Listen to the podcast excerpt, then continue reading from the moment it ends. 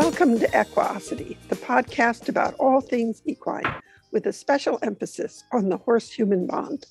My name is Alexandra Kurland. I'm the author of The Click That Teaches, a step by step guide in pictures, and many other books and DVDs on clicker training. And I'm joined by Dominique Day, one of the co founders of Cavalia. So, Dominique, you've got a topic picked out for us today. What are we going to be talking about? Well, you may remember that when I, in one of our recent episodes, I briefly talked about two of my friends who kept raving about German Shepherds. Do you remember that? They were real fans of the breed, and they kept going on and on about how special German Shepherds are and how loyal and smart. And that conversation stayed with me long afterwards. And I was curious to see what behavior science had to say about it. I really wanted to parse it out.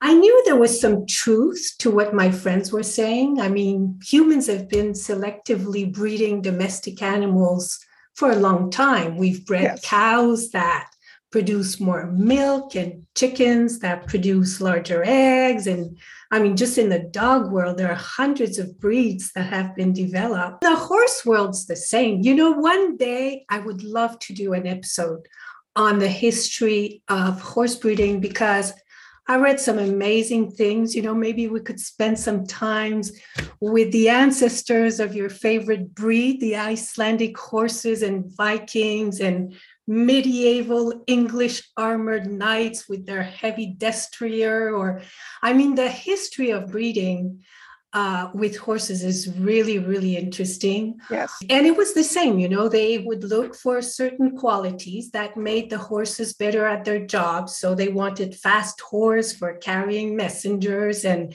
heavy horses for plowing and pulling heavy wagons and ponies to go into mines. So I think that would make for a fun episode. But anyway, so the this idea that some characteristic breeds are born with some qualities, I thought, you know, it's pretty reasonable idea.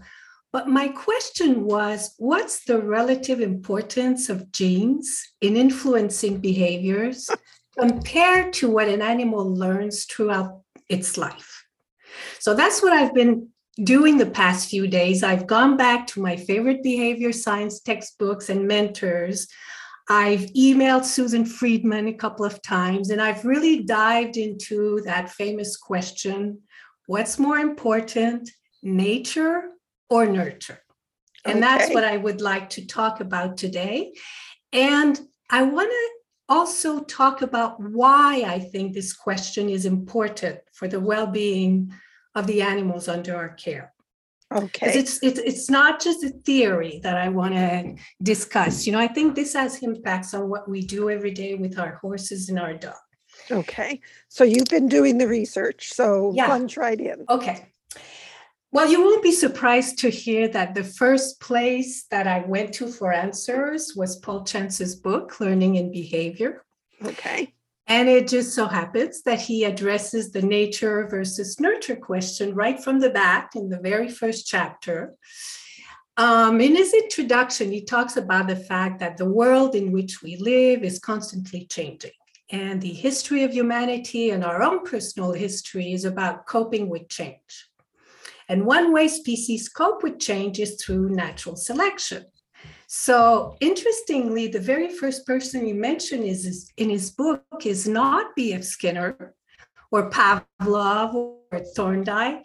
It's Charles Darwin. Okay. Did you know that Darwin was an animal breeder?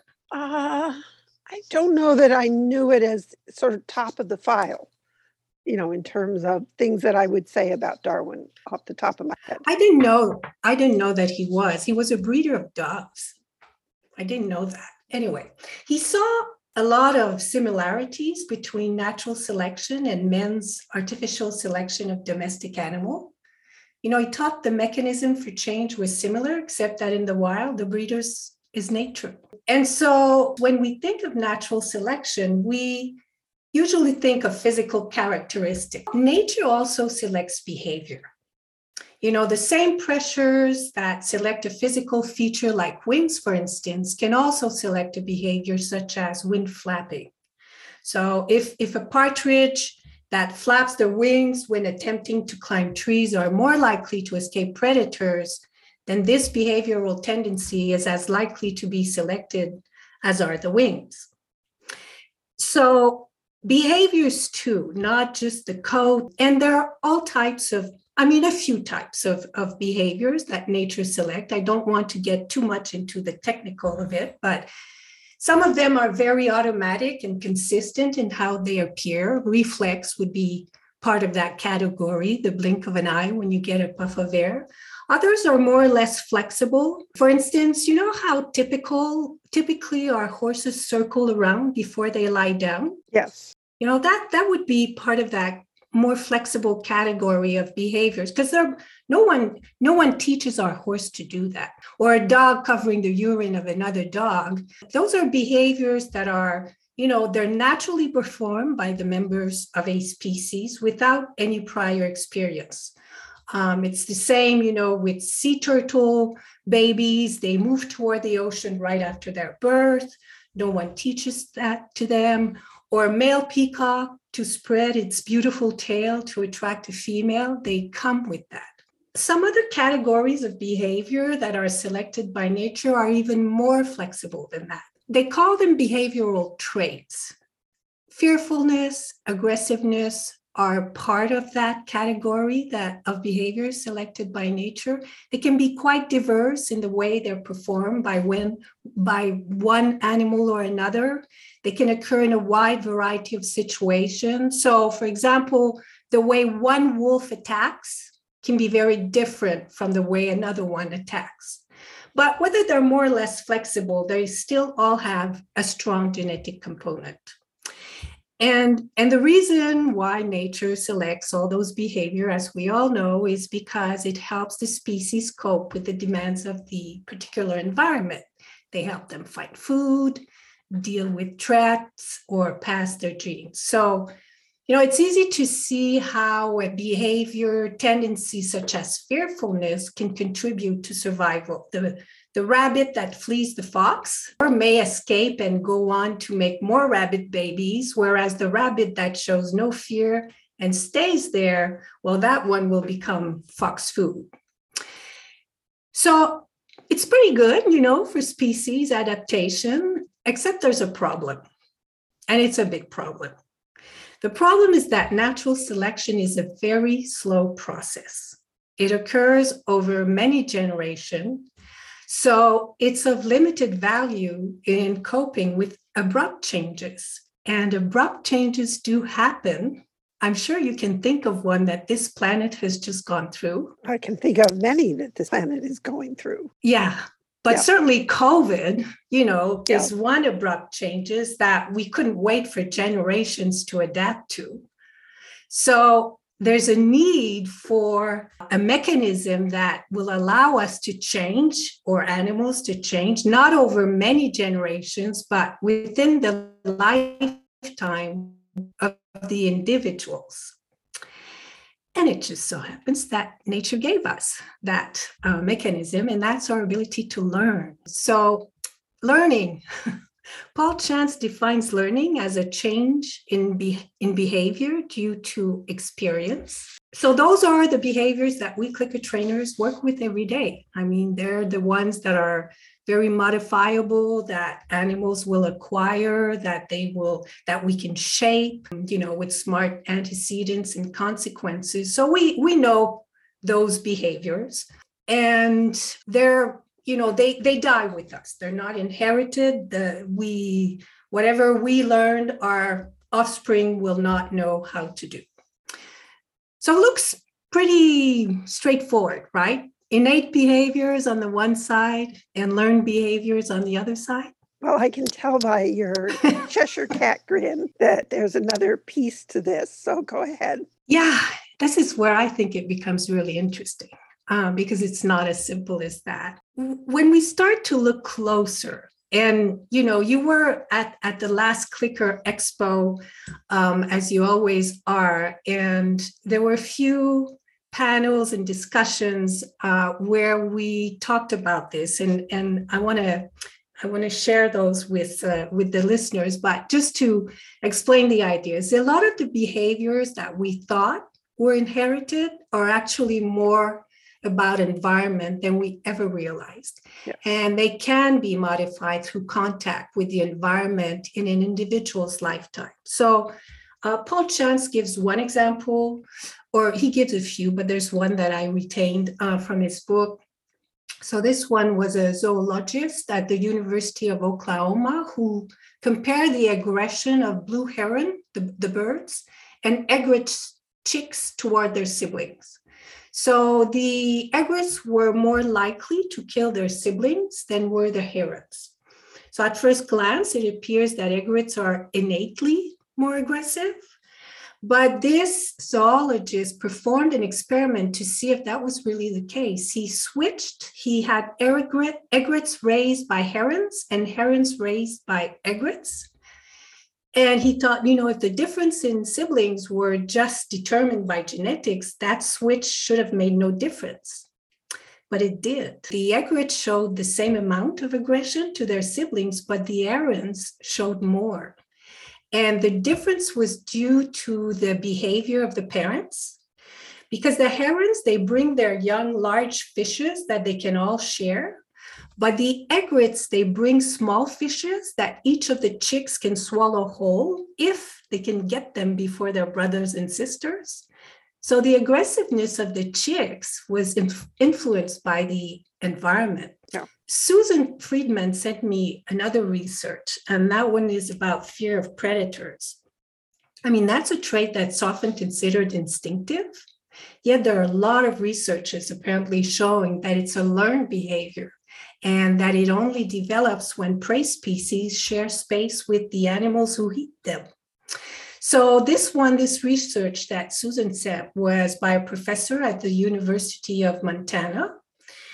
And he compared the behavior of some prey species in location where their historic predators are still there and in places where the predators are no longer there. He tested the reaction of the animals by playing recordings of wolves and tigers. And as he expected, in the absence of the predators, the animals didn't show the kind of vigilance and clustering behavior and flight that is usually observed in those species living with their predators. So, for instance, he tested elks in, in Siberia where they still live with wolves and bears, and they responded five times faster to the recordings than did some elks in a Colorado National Park, where the major predators have been absent for some 90 years. So the conclusion was if you take away the wolves, you take away the fear. I remember once we talked in one of our early, early podcasts about another example, which we see a lot of that in nature, really. Uh, we talked about, I don't know if you'll remember this, but birds who get better and better at uh, building their nests as they gain more experience. Do you remember that? I don't remember you specifically the, com- podcast, the conversation, no. but uh, I can believe that we've talked about such a thing, mm. probably in relation to something that came up with the barn swallows in, in the barn or something, because I think I've talked about how interesting I find watching them develop their nest building skills. So uh, I can I can imagine that would have come up. Well, flight skill improve with practice. Yep. Perching will improve with practice. So, in fact, there are very few behaviors that can be said to be unchangeable. Zoos are a place where we can see how adaptable wild animals can be. I mean, that panel discussions that you were part of that was called Let's Talk Other Species at the last Clicker Expo, where Ken Ramirez, Susan Friedman, there were a few other people. That was an amazing, for me, panel. It was fun. I love that discussion. Yeah, it was yeah. really great. And Ken, who has consulted with many zoos around the world, gave a few excellent examples of how flexible animals can be. He mentioned, for example, I think they were birds, some nocturnal animals which had learned to work during the day in the zoos. And uh, he talked about alligators who normally eat once every 10 days and who were trained to eat every day So the, the trainers started cutting down the food in smaller pieces and they increased the frequency of the meals per week. And by the end of a month, that's not a lot of time. The alligators were eating every day. Yeah. They completely changed their pattern, except he said when they were going into torpor, then they quit eating and the trainers just didn't uh, force it. But I mean, it's pretty amazing. Usually you would give a whole animal. And, you know, I, I saw one of uh, another, you weren't, you weren't uh, in this um, uh, other presentation. Susan showed us, I don't remember the name of the, the presentation, but there were demos in, in a zoo. Um, and there was one demo where the girl was feeding little pieces to an alligator, making it move, you know, out of the enclosure to in an area where he would have had some husbandry done. She had the the fish tied to her ankle because in a little bucket because it was um, more convenient. She said. I mean, mm, I don't know if I would do that, but but still, I mean, she was feeding these little pieces you know, to the alligator. So there may be biological restrictions, but they're far fewer than we think. There's there's a lot of study uh, studies finding animal population doing things that are not expected. In that other presentation, Susan Friedman uh, gave us another example. She talked about a type of um, spider monkeys living in Brazil. They're called muriqui monkeys. And they're studied by a primatologist named Karen Strier. They have these really long limbs and a tail that they use to hold on to tree branches so they can find and eat food up there in the trees where they're safe. But their behavior is changing um, most likely due to the fact that their habitat is being disturbed. And although there are very few, they are an endangered species because the density of monkeys are increasing in the fragments of forests that are left. So, like I said, these spider monkeys, they're known to spend most of their times in trees. But in this study, they were observed spending more and more time on the, on the ground. They were drinking, they were resting, feeding, playing, they were even mating on the ground. And Susan said it was a surprise for some people who I assume are more on the nature side of the question. But for Susan, who's a behavior scientist, it wasn't surprise at, surprising at all to see that the environment plays a more important role than anyone yeah. used there, to realize. There are examples after examples after examples of this. I mean, we live on a much more, we'll say, a much more intelligent planet than many of us were culturally led to believe. I mean, there's that wonderful example from uh, Sapolsky, primatologist who wrote um, Why uh, Zebras Don't Get Ulcers. And he was studying baboons in right. Uganda. And baboons are known for their aggressive behaviors within their within their troops, and they are uh, very much a male dominated mm. uh, social group. And in this particular situation, the baboons were feeding at uh, a, a, dump, and there was infected meat, and the male baboons got sick, and the males in the troop died.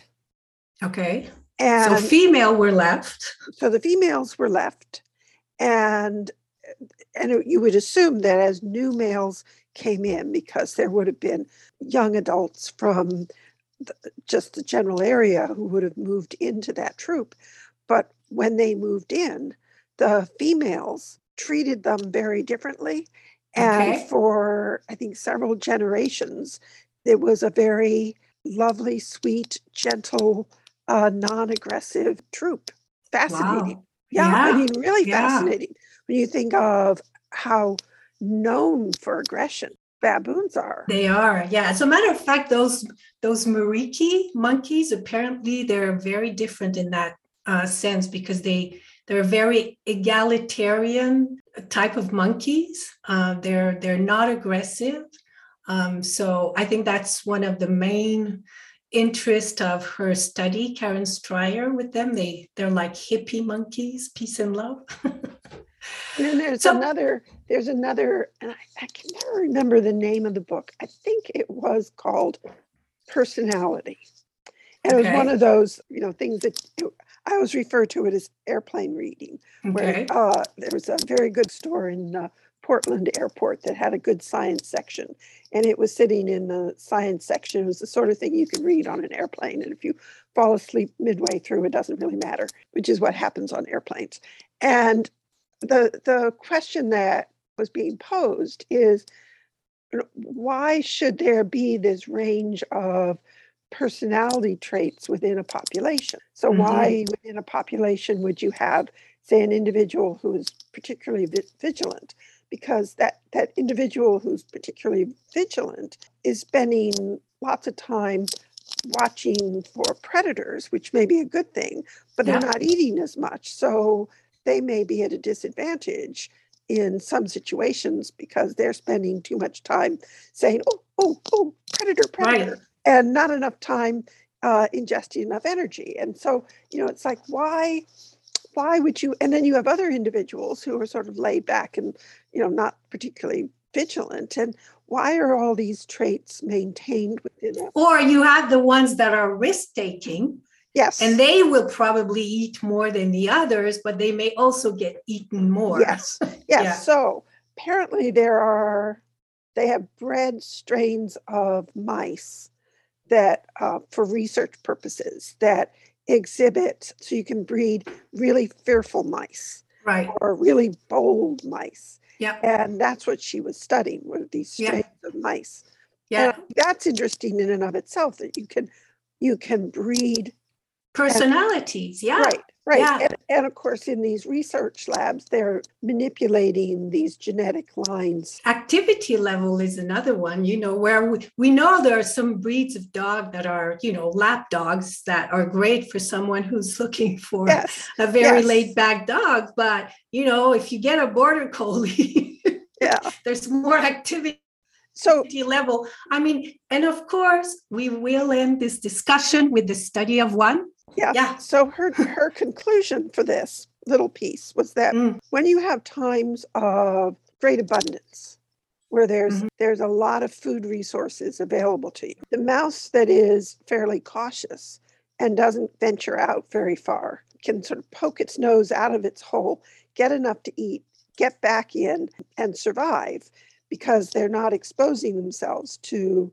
uh, high predator risk because they're Yeah. so cautious and they're getting enough food that they will be able to rear their young and and their offspring will uh, survive to reproductive age during times of great abundance but during times when there is food stress that mouse that is a little on the cautious side and Mhm. isn't willing to go very far from its hole is not going to be able to find enough food to raise as many young and it's not going to do as well in the uh, evolutionary gene pool but the Mm. mouse that's very bold who's going off and exploring well in the times of abundance all of that exploring puts them at greater risk of being found by predators so Yeah. they may lose out in times of great abundance relative to the other mouse. But the mouse that, when there's uh, times of scarcity, the mouse that is bold enough to go further is going to find more of what it needs and may actually end up raising more young. And so both of those traits will be maintained within the population. And I thought that makes sense. And probably both of these traits, like we just said, will either be enhanced or diminished through um, you know the the the more cautious individual may very well learn to be a little bit take a little bit more risk because they need to find the food and Yes. so these things you know um, susan said in that in that one in that panel the one you were on she said the one most empowering piece of information we can share is that it is our animals nature to be flexible learning is part of their and our biology Yes. so back to my original question which is more important in explaining behavior? Is it nature or is it nurture? Well, it looks like it's both nature and nurture. You know, in learning and behavior, Paul Chance writes that asking which one is more important in determining behavior, heredity, or environment, is like asking which one is more important in determining the area of a rectangle. Is it width or length? Right. You know, the, the big misunderstanding about nature versus nurture has been that it's an either or proposition in which genetic and environmental contributions are being separated. Instead, it's always nature and nurture. It's always genes and environment working together. And all behavior reflects a blending of both so complex and intricate that it's impossible to say where one begins and the other one ends. They're both different aspects of the same process, coping with environmental change through adaptation. Adaptation through heredity occurs slowly over generations at the species level. Adaptation through learning is an individual process that occurs within the short span of a lifetime. So, where does that take us in terms of training? Why is that important for us? Why should we care?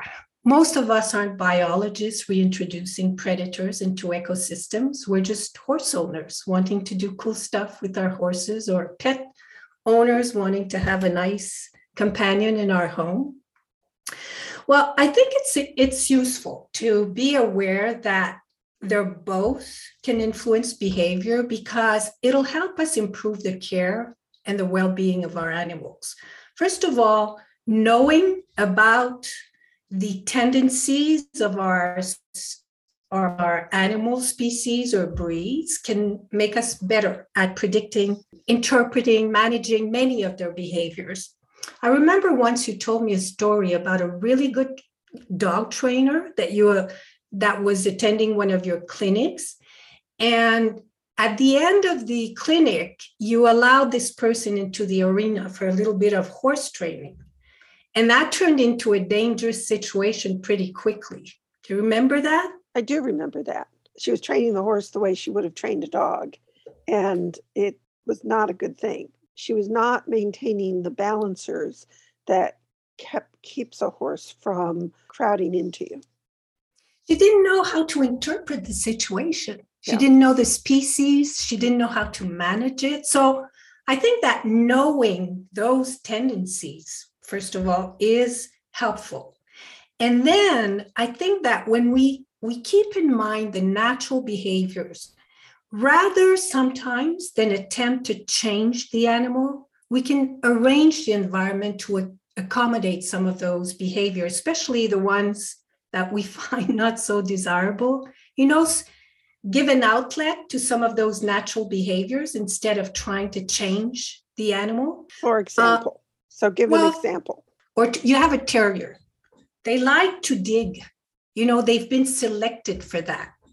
Or or you have a, a, a border collie. Your daily job is to have a, a kindergarten with a lot of kids running around. and and again, you know, we'll end this conversation with the fact that every learner is an individual learner. And when we're training, we need to focus on the learner in front of us, but we'll get there. But I think that when you know uh, some of those behaviors, you can make a little sandbox for your terrier in the backyard and do some games in there when they can they can dig and not be punished for it. Or you know some people do they have border collies or sheepdogs and they do these games like uh, herding activities not necessarily with actual sheep but they organize herding activities so the dog can do what he would naturally do. So where where are you taking this? I think there's another reason why we have to understand innate behaviors because it, it will guide us to the general limits of what our animals can reasonably be expected to learn. So you'll have to bear with me for another few minutes okay. because even though we know that we can do a lot to modify behaviors by designing clever antecedents and consequences, there are limits to learning. And I think it's useful to understand some of those limits. Obviously, there, there are some physical limitations. A pig cannot fly, a dog cannot breathe under the water. So, but that's pretty obvious. What I'm more interested in is are there limitations to what an animal can learn because of his, his instincts? And there's an there's an article um, on this topic written by the Brelands course, you know very well the Brelands. Um, they were students of B.F. Skinner and they were expert animal trainers. So they used operant procedures to train hundreds of animals to perform all kinds of things in TV commercials and country fairs and shopping centers. So, for example, they had Priscilla the pig who would turn on a radio, eat breakfast at a table, pick up dirty clothes, and run a vacuum cleaner so these guys knew what they were doing, but they sometimes had difficulty in getting certain tasks um, done by their performers, their animals. Uh, in the article, they describe the case of a raccoon. You may have heard this because apparently it's a very classic, it's a classic article. Yes. So they wanted to teach the raccoon to pick up some coin and put it in a metal box that served as a bag. And the raccoon quickly learned to pick up the coin and carry it to the box, but it seemed to have a lot of difficulty letting go of the coin. He would rub it up against the inside of the container, pull it back out, clutch it firmly for several seconds, and none of this was being re- reinforced by the trainers. It might, you know, you might think, well, maybe it was just too complicated for the raccoon, but the raccoon had no trouble learning other equally complex tasks. And it was not just the raccoons. Time and again, the Brelands had trouble getting animals to perform certain act that should have been easy. And in some cases, they would manage to teach the animal to perform the desired behavior only to find that the acts later broke down. So, why did this occur? The Brelands suggested that innate tendencies interfered with learning. Apparently, in the wild, raccoons dip their prey into the water and then they rub it between their paws as if washing it. It appears that this natural behavior interfered with teaching the raccoon to drop coins into a bank.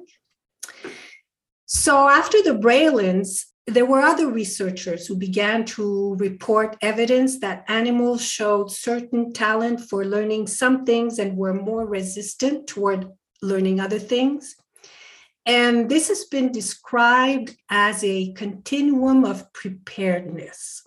So, an animal comes to a particular learning situation either genetically prepared to learn the task in question, in which case learning will proceed quickly, or unprepared to learn it, in which case learning will proceed steadily but more slowly, or contra prepared, in which case the course of learning is slow and irregular. And when I think of that, the, that continuum of pre- preparedness, you know, I can't help but think how easy it was to teach my Shetland dog to stay still at a distance or even when I'm out of sight, and how much more difficult it was to teach my horses to stand still at a distance because you know herding dogs they're used to being immobile for a very long time. And you know they they stalk the sheep. And so it's a very natural thing for them to do. Whereas a horse to stay immobile away from his herd i think is not very natural.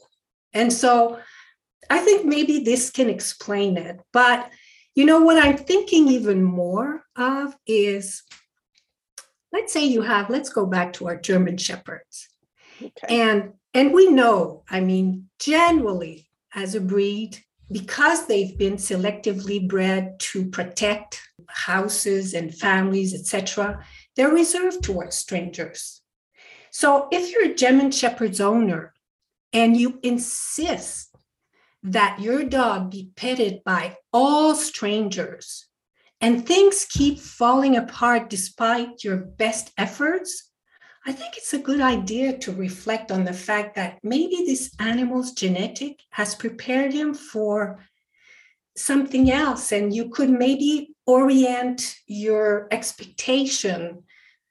Uh, you, you could have more reasonable expectation for the kind of behavior that this animal can do. Yeah, so maybe he's a, a great guide dog, but not a great, let's take him to the hospital and have everybody pet him in the hospital dog. Exactly. Maybe he's not the one. And of course, we know that behavioral preparedness to learn will vary greatly between individuals. And we have to remember that any particular German Shepherd may exhibit the friendly behaviors of the average Golden Retriever, we know individuals of the same species are known to vary from one another and from the expected behavior, behavioral norms of their breed or species, which is why Susan Friedman keeps reminding us that behavior study of one.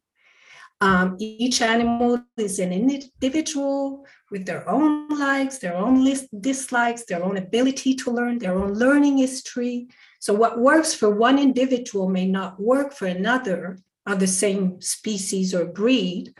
Um, but I still think that it's useful to keep it in the back of our mind. You know, Susan says, you know, that the average behavior can float in the back of your mind when, when you're training, but you should always custom fit your training to the individual in front of you she says, I love how she phrases it. She says, when we train an individual, we must change our focus from the species level to the individual level and from innate responses to learned responses.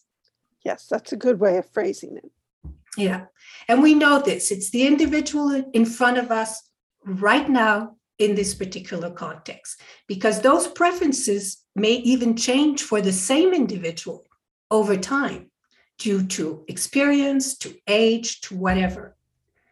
So that's why I think it's, you know, we don't talk a lot about these things because for me anyway, since I've I've started 10, 10, 12, 13 years ago, I've been so, so into learn learn behaviors and so much i believe so much that we can do we can modify behaviors that can be quite resistant if we do it well with errorless learning.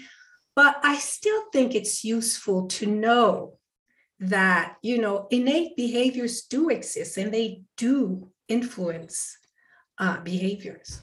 Yeah. They do influence. So we we we have to take it into account, I think, for the well-being of the animals under our care. Well, and they can also, you know, you think that, oh, I'm going to buy a nice, quiet pick a breed of dog or pick a breed of, of horse. I'm going to buy this nice, quiet, friendly golden retriever. Friendly golden retriever type because that's what I'm looking for. And you end up with a German Shepherd personality. Yes, yes. And, yeah. And it's all, so you always have to to work with the individual who yeah. is in front of you. But you know, it, it makes me think of uh, something that I've always said about Panda. You know, Panda was the first miniature horse that I really got to know to any and, and work with to any great extent. And she was just phenomenal. You could you could skip the first three quarters of every training book know, because she just wasn't worried about the things that most horses are worried by. Um, environmental stimuli, no big deal. She wasn't worried. We could go out for for walks. She could go for rides in the car. We could take her anywhere. And she took everything in stride. She didn't spook easily. She did not spook. When okay. in the time that I was working with her, there was oh, there were two things that worried her. One, and this so this was over a period of several years, and she's going into just you name it, she's there. I mean, two weeks into her training, I was presenting at a conference in downtown Boston, and she went with me. And we, we I presented in the uh, Prudential Center. So she's traveling as a 10 month old foal uh, with me going into an elevator, going up an elevator, going into the conference room. And then I stopped in the trade show, and you know what a zoo trade shows can be. And I yeah. was chatting with uh, the people at the Sunshine Books booth, Karen Pryor's booth, and um, and Panda decided to lie down and take a nap. And people mm. were stepping over her as she was just sacked out taking a nap. That is so, you know, remarkable in terms of what we would normally expect of of of a horse, never mind mm. a, a, baby horse. So mm. she just wasn't bothered by things. And the the first thing that ever bothered her were roofers. Um, there was a house in the neighborhood where people were up on a roof repairing the roof, and she sort of stared at it and okay. and stopped and, and had a good look, and then went on with me. And the next day, they were still up on the roof, and she paid no attention. She processed it; it was fine. And the other thing that that startled her was uh, a house down the road had a German Shepherdy sort of mixed breed dog that was tied out, and uh, the 1st mm-hmm. time that we encountered it, it had been behind a tree and it jumped out barking and lunging. And we both startled at that one. Fair enough. But after that, she walked right by that house, didn't bother. So she was extraordinary. And I always thought, you know, we should be, and I know that the minis were bred down, they were selected for their size. They were not particularly being selected for their temperament. But wouldn't it be fascinating to breed them up and see if that this amazing personality, ability to handle a huge range of environmental conditions, if that remained, because boy, is she ever the sort of horse that most of us would love to ride. Right, right. You know, you know I, I read the, because uh, I know you like Icelandic horses, and um, apparently they in Iceland they uh, there were no predators. No, they have been without predators for a thousand years. Exactly. So they they don't spook very easily. Apparently, because of that trait that's been passed on, yeah. they don't. I don't know if that's still true today. Because of course, you know, the environment will change those traits. If the predators are are back or are there, um, they will learn to spook, you know, because like we said before, fear can protect them from predators. Well, our two Icelandics came from Iceland okay. and they were phenomenal horses, just okay. phenomenal horses. And they didn't, they, you know, their spooky tendencies were so different from other horses. Mm. And I just, they, they were just extraordinary um, Sindri was he was just extraordinary.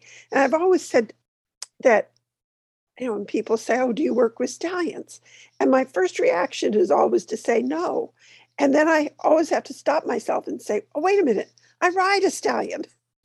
You know? Yeah, and we you work with a lot of stallions at yeah. Cavalia. yeah, but but my you know my general reaction is, well, no, I mm. I don't I don't you know I haven't because I've never worked at a on a breeding farm, that sort of thing. So my my first reaction is always to say, no, I don't work with stallions, and then I have to do this double take of, but I do. I I had a uh, my one of my riding horses was a stallion, but he was so mm. different from what most people think of when you say stallion that I just, it's like it's a different category. Well, I think, you know, a lot of stallions in the world are the way they are, not because they were born that way, but because exactly. of the way they're kept. You know, they're taken out of a box only when it's time to breed. And they don't have a normal horse life that they should have.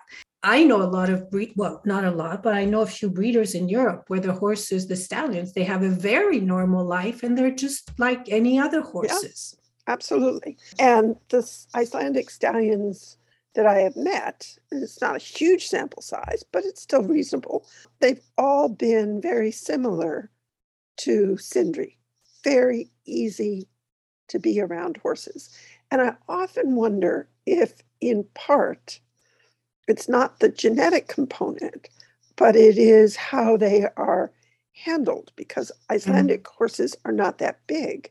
So mm. is it that people are not as afraid of them and mm. therefore handle them very differently than they would one of the North American or European breeds that are much bigger. You know, that was actually one of my questions when I heard my two friends speaking about the German Shepherds, you know, because I kept thinking, know, they say how protective, and there were all these anecdotes. I mean, one of the anecdote was that the, the woman, she she was very pregnant um, and she fell in the snow and she her German shepherd was back at the house tied to a rope apparently and she screamed and he came to her and he digged her out of the snow i mean they had all these amazing yeah. anecdotes you know they they were really fans of the breeds like i said but you know I, I kept wondering well, I don't know a lot of drug dealers who would use a golden retriever to protect their premises. You know,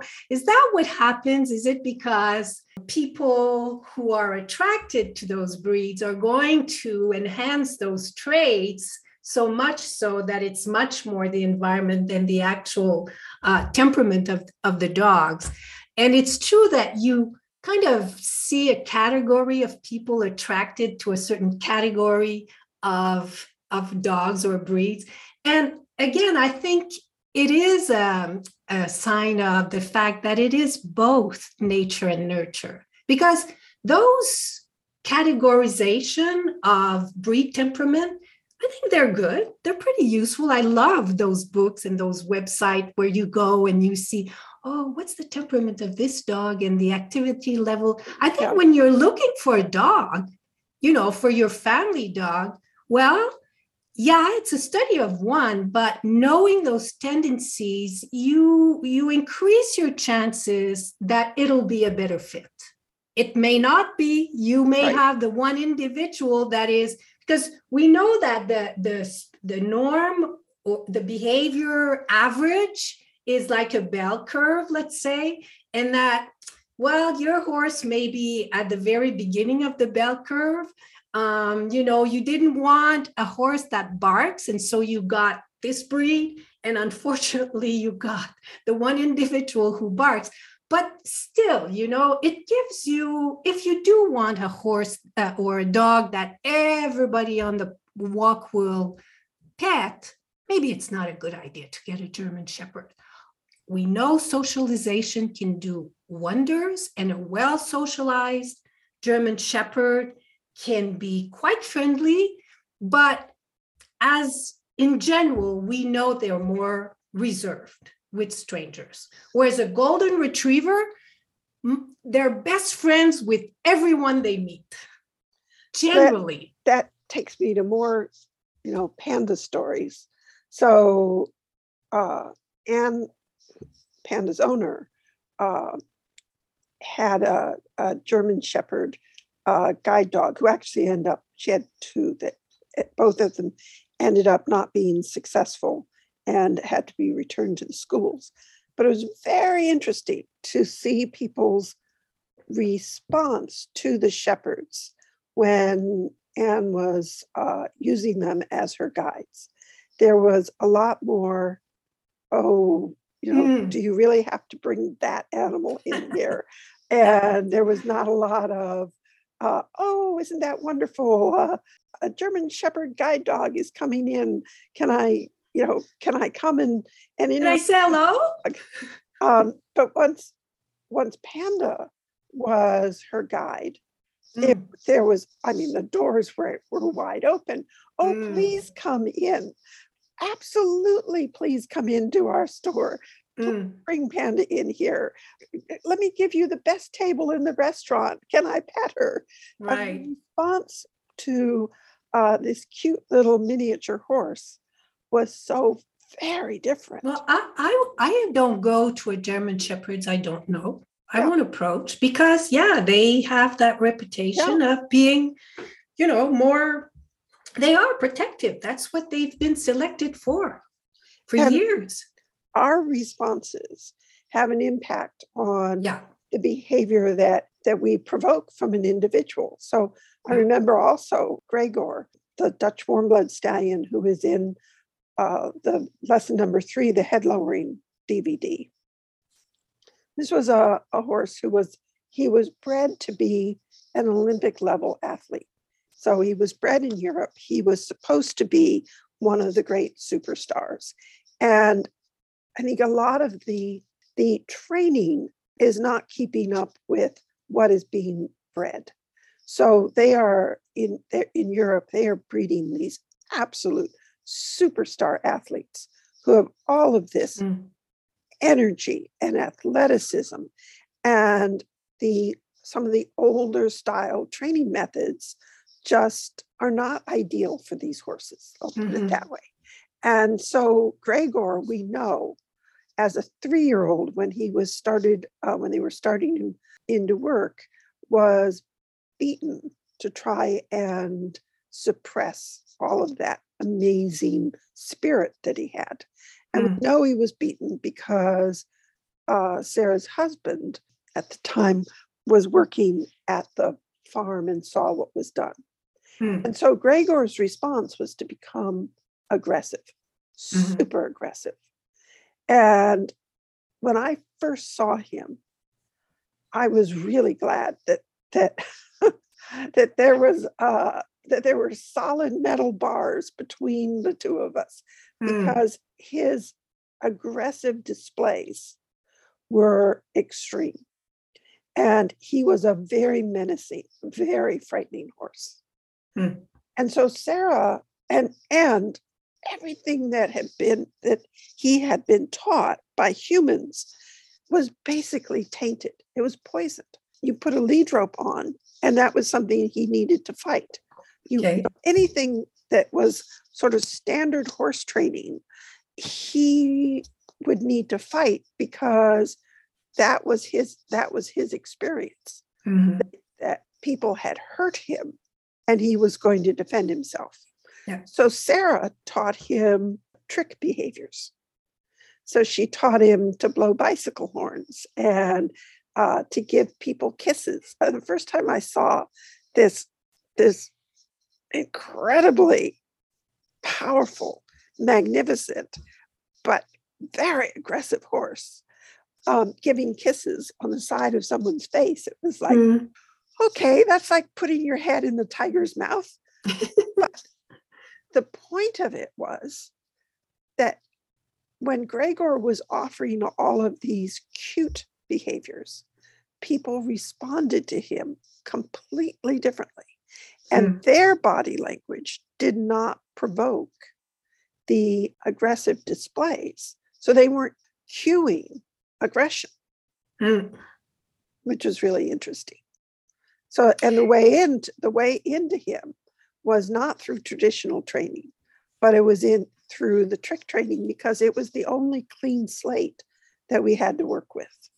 Yeah.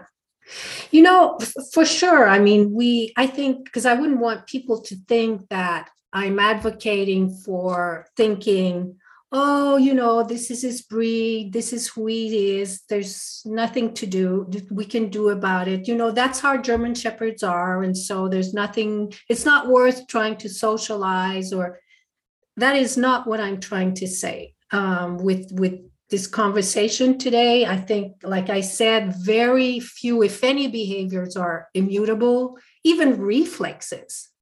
You know, if if a door slam, if the wind slams a door, you'll you'll startle, you'll jump.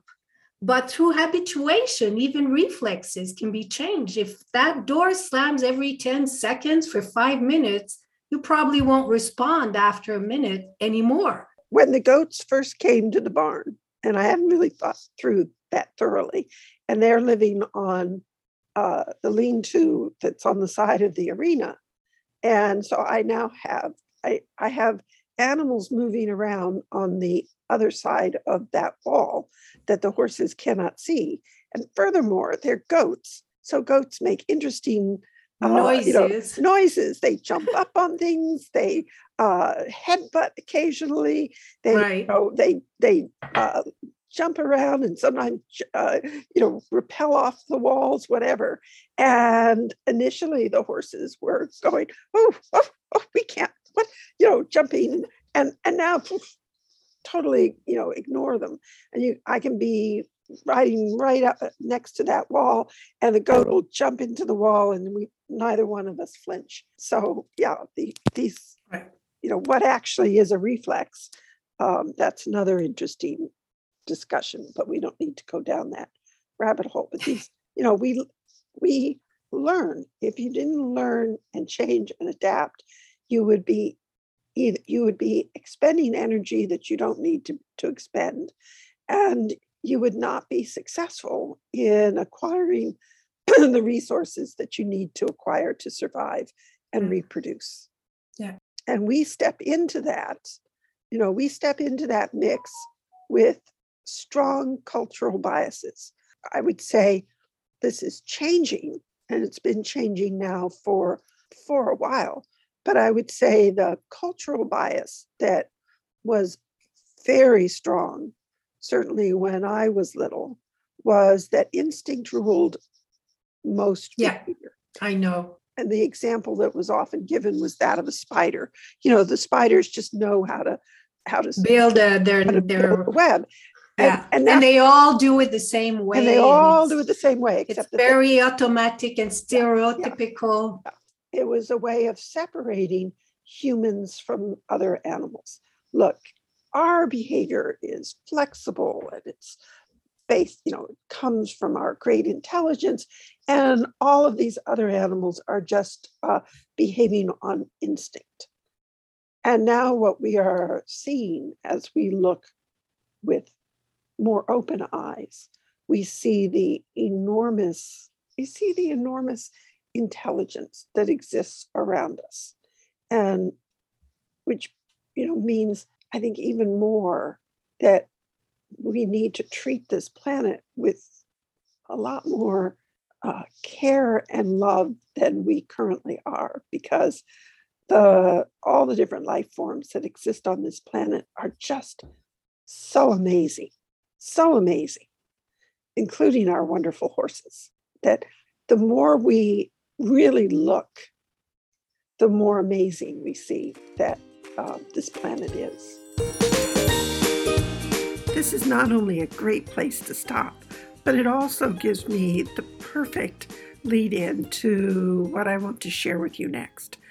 Over the last couple months, I've been totally absorbed by the creation of this year's clinics. I've changed the format entirely and I built a series of clinics that I just are, I'm just going to be really excited to be able to share with you. But that's actually not what I want to talk to you about. I'll be updating you on the clinics in the coming weeks.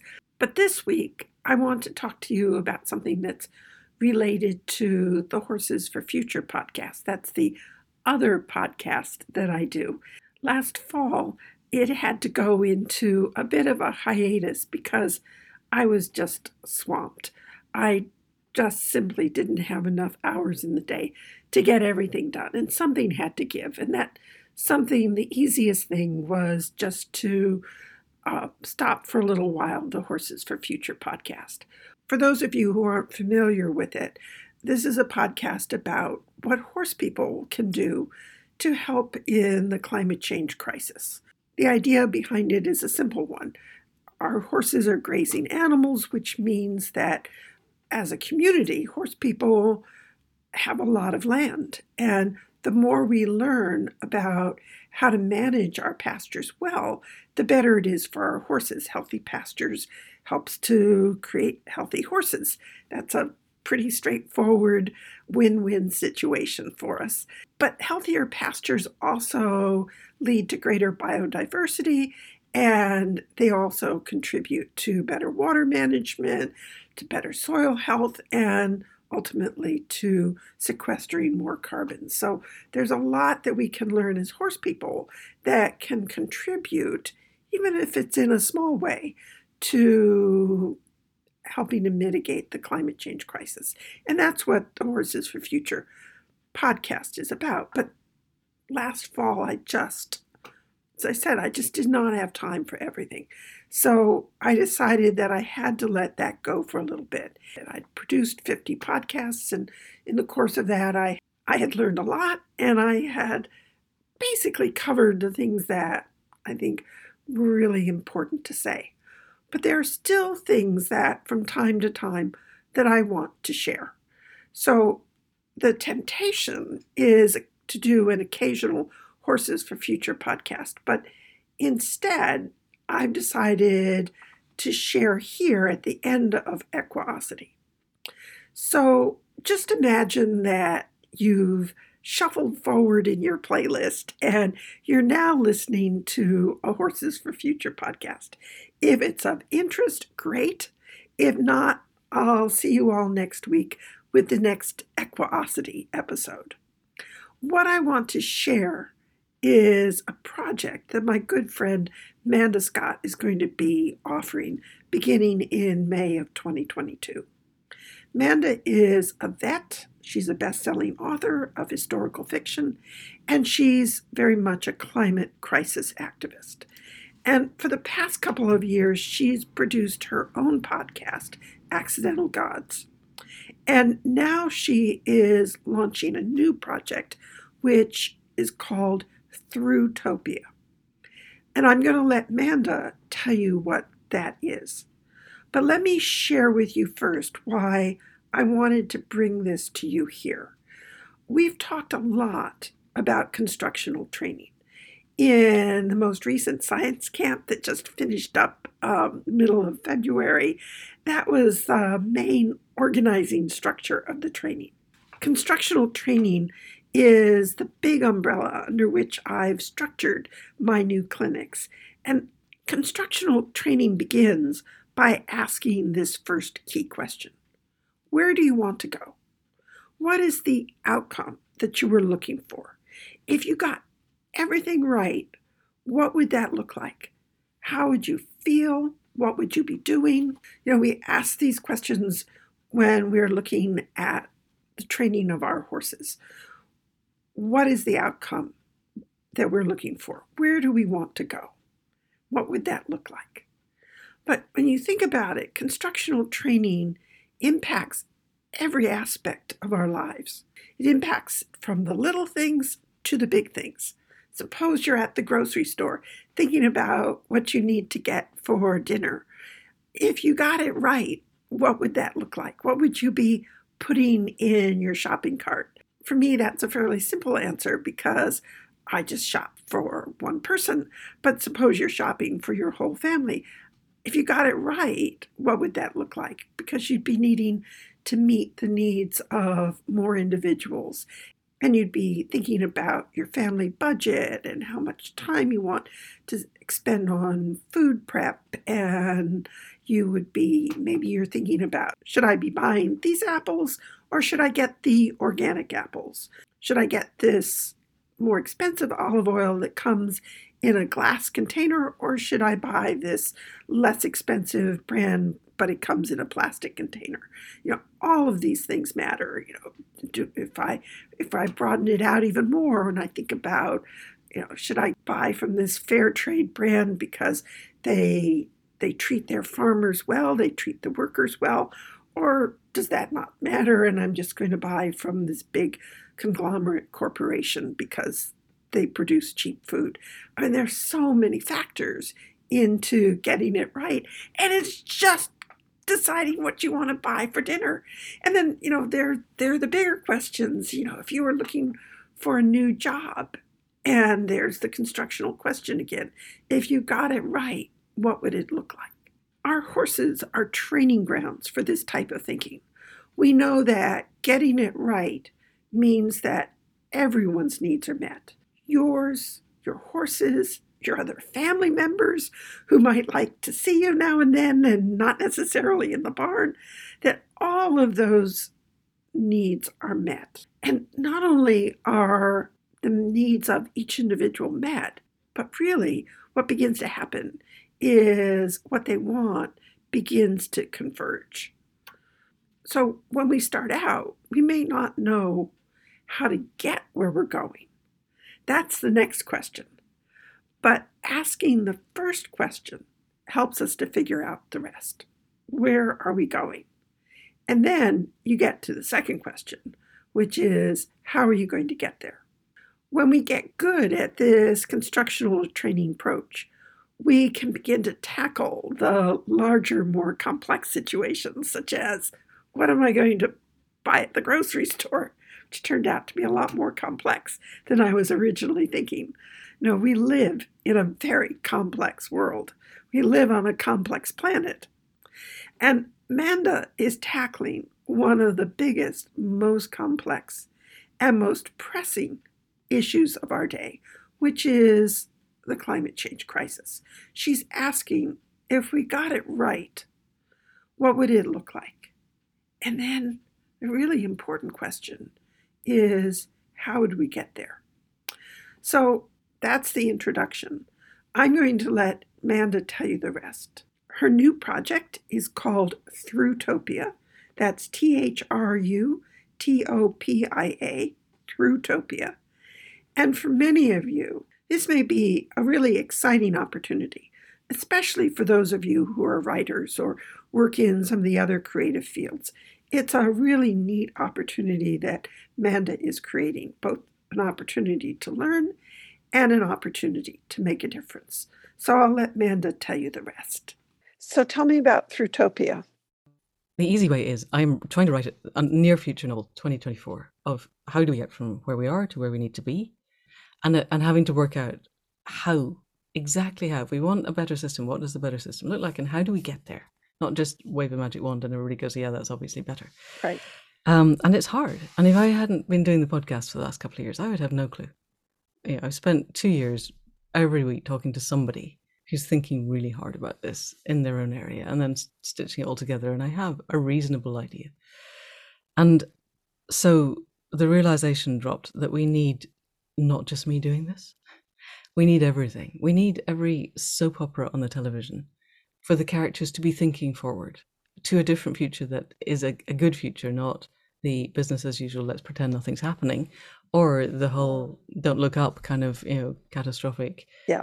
Yeah. Because that's, that's, it seems like every time you turn around, there's some other disaster novel, disaster film, disaster whatever. Here's the world yeah, exactly. after it's exactly. fallen apart. Yes. Yes. And yes, and we yeah. get, you know, we know, you know, as a behaviorist, you get what you aim for. Yeah. Why are we doing this to ourselves? And it doesn't work. You know, we've we've had what 50, 60 years of people going, "Oh my God, climate change! It's going to be terrible. Look, it's going. To, this is how bad it's going to be," and it hasn't made any difference. We're not right. fixing stuff. Frightening people into fixing stuff. You frighten people, and they go, "Okay, I don't want to see it." It was a very interesting. One of the the kind of light bulb moments for me was around COP26, which happened in Glasgow, my home city this year, right. last year. And so, just for once, even the right wing newspapers in this country had something about climate change on the front page for the opening of COP. And so, go to the village shop, which is a lovely place inhabited by elderly retired people who are running it as a voluntary thing. And they all read the Daily Mail, which is our version of Fox News and newsprint. And and so I look, I oh look, the Mail, climate change, and they actually turned away I went, we don't want to look. It's too distressing. And I thought, that's that's why we're getting nowhere. Is that ordinary average people have have have internalized things are going to be really yeah. bad, but no one has given them the okay. So this is what we can do. That isn't just okay. Stop driving your car. Don't buy anything. And they haven't built a future that feels good, where everyone can go. Yeah, I want that. That I would be glad to leave that to my kids and my grandkids. I would be glad to run for that. That feels like something I could go for. And we do it with everything else. You know, we build ourselves. Whenever uh, you know, you watch enough people buy horses, everyone gets a new horse and they've got this picture in their mind yeah. of they're going to be the perfect rider and this is going to be the perfect horse. And I'm sure you know people, I certainly know people who went through dozens of horses like that. Because the problem with that picture is they didn't actually do the work to get there. Right. But um, but everybody does it. It's what we do is we build pictures, but people haven't been given the tools to, to build the there. pictures of a generative future. They just don't yeah. know how it could work. So anyway, so that is why. So I sat down and figured out, okay, so what can we do? And what we've got in the end it, so three. I thought we needed three things. We need the ideas generator. We need the think tank that makes it happen. We need the narrative incubator. We need. I need to bring together a group of people who are into writing in whatever form. I don't care. Novels, film scripts, poetry, blogs. You know, blogs are really important. I don't care if you're writing letters to the local parish newspaper, or just diaries, things that people will want to write and then talk about. And you don't have to be published. That's the. I don't care if people are already published. I would care that they want to come and do this. Right. Get enough people together to create a critical mass. Because what I'm so what we're going to do is starts on May first, which is a Sunday. So Sunday evening UK time, six till nine. So someone will come along, starting off with a guy called Rob Hopkins, who set up the Transition Town Network and, and then wrote a book called From What Is to What If, and his podcast the same. He really gets it, and he's a brilliant speaker. They'll talk for up to half an hour on the giving. The remit is give us a vision of the 2030s. If we got it right, if we made the good decisions now, how is it? What does it feel like? Look like? How does it work in your field, whatever your field is? And then we got half an hour of questions from the Zoom room. And then the speaker can bugger off if they want to. Some of them really want to stay, which is really cool. Um, we'll take a quarter hour break because enough. And then we'll have a 90 minute masterclass where we'll take the ideas, and obviously through the weeks there'll be more ideas. And I've got a what if question for each each topic, but really look at in small groups and bigger groups, crafting narrative. You know, can you create a character based on what you just heard? And then I'll put you in a room with three other or four other people, and you'll create a scene with each involving each of your characters interacting in the way that we just heard. And what are the pitfalls? Because what you need to know as a writer is to have the ideas, and then part of being a writer is stitching all those ideas together in ways that work. You can yeah. do all the research, but if you don't make it work in your head, you can't make it work on the page. So where where are the holes to fill and come back in and go, well, he said that, but we don't quite understand this bit how does that work? And then and then working it out. Because I think you know, as writers, one of the great things of sitting in a room with other writers who get it is being able you can talk about semicolons and people don't get bored or you can talk about narrative structure or you can or you can talk about you know so that we just had an hour with howard johns on how to create regenerative power electricity and all these amazing ideas that are happening around the world how would i build a city that actually did that? And how would we get from this kind of fossil fuel addiction to that? What would the route? And if I if I wrote this, does that sound like it would work to you? So that kind of thing. I also I want to do a few resilience building things because I think one of the reasons we don't have these is it challenges who we think we are. We're going to have to build a new system. And you know, we we have the old adage of no system is changed from the mindset that created it. Right. And we're in that. We, we are in the system there is there's no getting around that. So we're going to have to really explore our own emotional resilience so that we can write the things at the edges, but in a way that takes everybody with us. So we've got to, I want to look at framing. I want to look at all the limbic stuff that, that you, you and I have talked about quite a lot before, because there's no point in creating something that has the same impact as Don't Look Up. You know, Don't Look Up is now Netflix's most watched film, but the people who are watching it the people who already got it and the people who didn't get it hate it with a with a vicious and visceral passion because what it did was say you're all very stupid. And that's not a useful thing to do. No, it's not going to change a single mind ever. And we have to find ways to create stories that carry people with us with a, a vision of a future that that even people who think differently to us really want. So i'll stop in a minute. That's that's part two. That's the narrative um, incubator bit. And then part three is i've got people coming in on the off weeks either the Sunday or the Wednesday. So that's happening every alternate Sunday till October 16th, 13 people. In the off weeks, I've got head of a publishing house, a guy who was one of the producers of one of the Harry Potter films, uh, a really amazing theatre guy, someone who does independent theatre, and a BBC producer of documentaries, scriptwriter for BBC documentaries, coming to say, okay, this is how I see this field, publishing, filmmaking, television, whatever. And these are the pitfalls, these are the kind of people who run it. And this is how I think you could get, if you're writing really groundbreaking stuff, this is how you could get it in front of the most people and or the people who will really get it and right. take it out there because there is no point if we get a whole generation of writers writing amazing groundbreaking stuff and nobody wants to make it or publish it then right if nobody sees it it has wasted our time yeah right. what i'm hoping is that I still believe that asking questions is in itself a radical act, and that by getting in these people from the publishing house and and we're opening doors for them too, because right. they'll hang around, I hope, and listen a bit and realize what we're trying to do, and hopefully that'll work through. So that's almost it. I've got a mythologist, really wonderful woman called Sharon Blackie, coming to talk about the hero- heroic journey and the post-heroic journey, and, and is it so hardwired in us that we are heroes in our own narratives and need heroes? That we have to still be at least some way within that heroic journey cycle. Um, and I'll do some spiritual stuff. I hope Daniel Thorson will come to that, and also Mary Reynolds. So that's it. That yeah, wow. it's the best that I could think of to because I I genuinely think if we don't start giving people visions yeah. soon, because the thing about COP was not a single person who stood up and spoke, even at the fringe things at COP, I actually had a vision of how we all go forward into they were all going, yes, we need there. to stop doing stuff. You've got right. to stop burning carbon. It's great. If you, you don't give people an alternative that feels good, then they won't. And particularly not, you know, when the Koch brothers and ExxonMobil and all the rest are still going, no, no, no, oil is fine. Have more oil. We want to feed it to you. Um, so we've got to give people an alternative, but it's just not there. Right. So this is my hope that we can find enough people who are keen enough to do this. Who knows?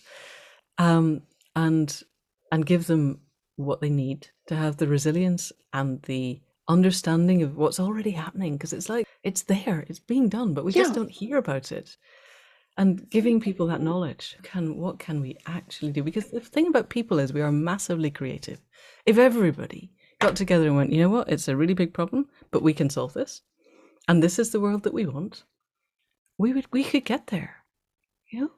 People who are listening to this are excited by the concept of Thrutopia. How do oh, they yes. become involved? Yes. How do they become involved? Um, well, the website is uh, Thrutopia, spelled T H R U Topia. I should have said this is. There was a paper by a lovely man called Rupert Read, who's a philosopher and activist in the UK, he wrote it in 2017 in Huffington Post about we don't need dystopias, we don't need utopias, we need thrutopias. So when I told him what we are doing, he said, "Oh, that's what you're doing. You're doing a throughutopia." So we we've agreed to share his term as it creating a new genre, really. So it's T H R U Topia dot life, the same as accidental gods is accidental gods dot life. Just go there; it's all there. You can sign up. Please come along. It, it's not free because we're actually paying our speakers. Uh, and also because this is going to be about 18 months very hard work from Faith yes. and me and we need to live yes. and pay the rent right. and stuff so um so it's not it's not free and I wish it were but so yes if anybody's interested eh, right. the key thing I think is this is not a writing course this is not a basic writing course we're not going to teach you how to write a novel or a film script because there's dozens of courses doing that already yeah, we don't need another one of those this is I hope unique in that we're going to help give you the tools to write the future Pretty exciting. So that's it. I hope you enjoyed this double decker episode. You got the Equiosity podcast at the beginning and a bit of my Horses for Future podcast at the end. Next time, we'll be back to our normal Equiosity podcasts. So stay safe, stay well, and have fun with clicker training. I'll close us out with the Horses for Future music instead of our usual Equiosity theme song.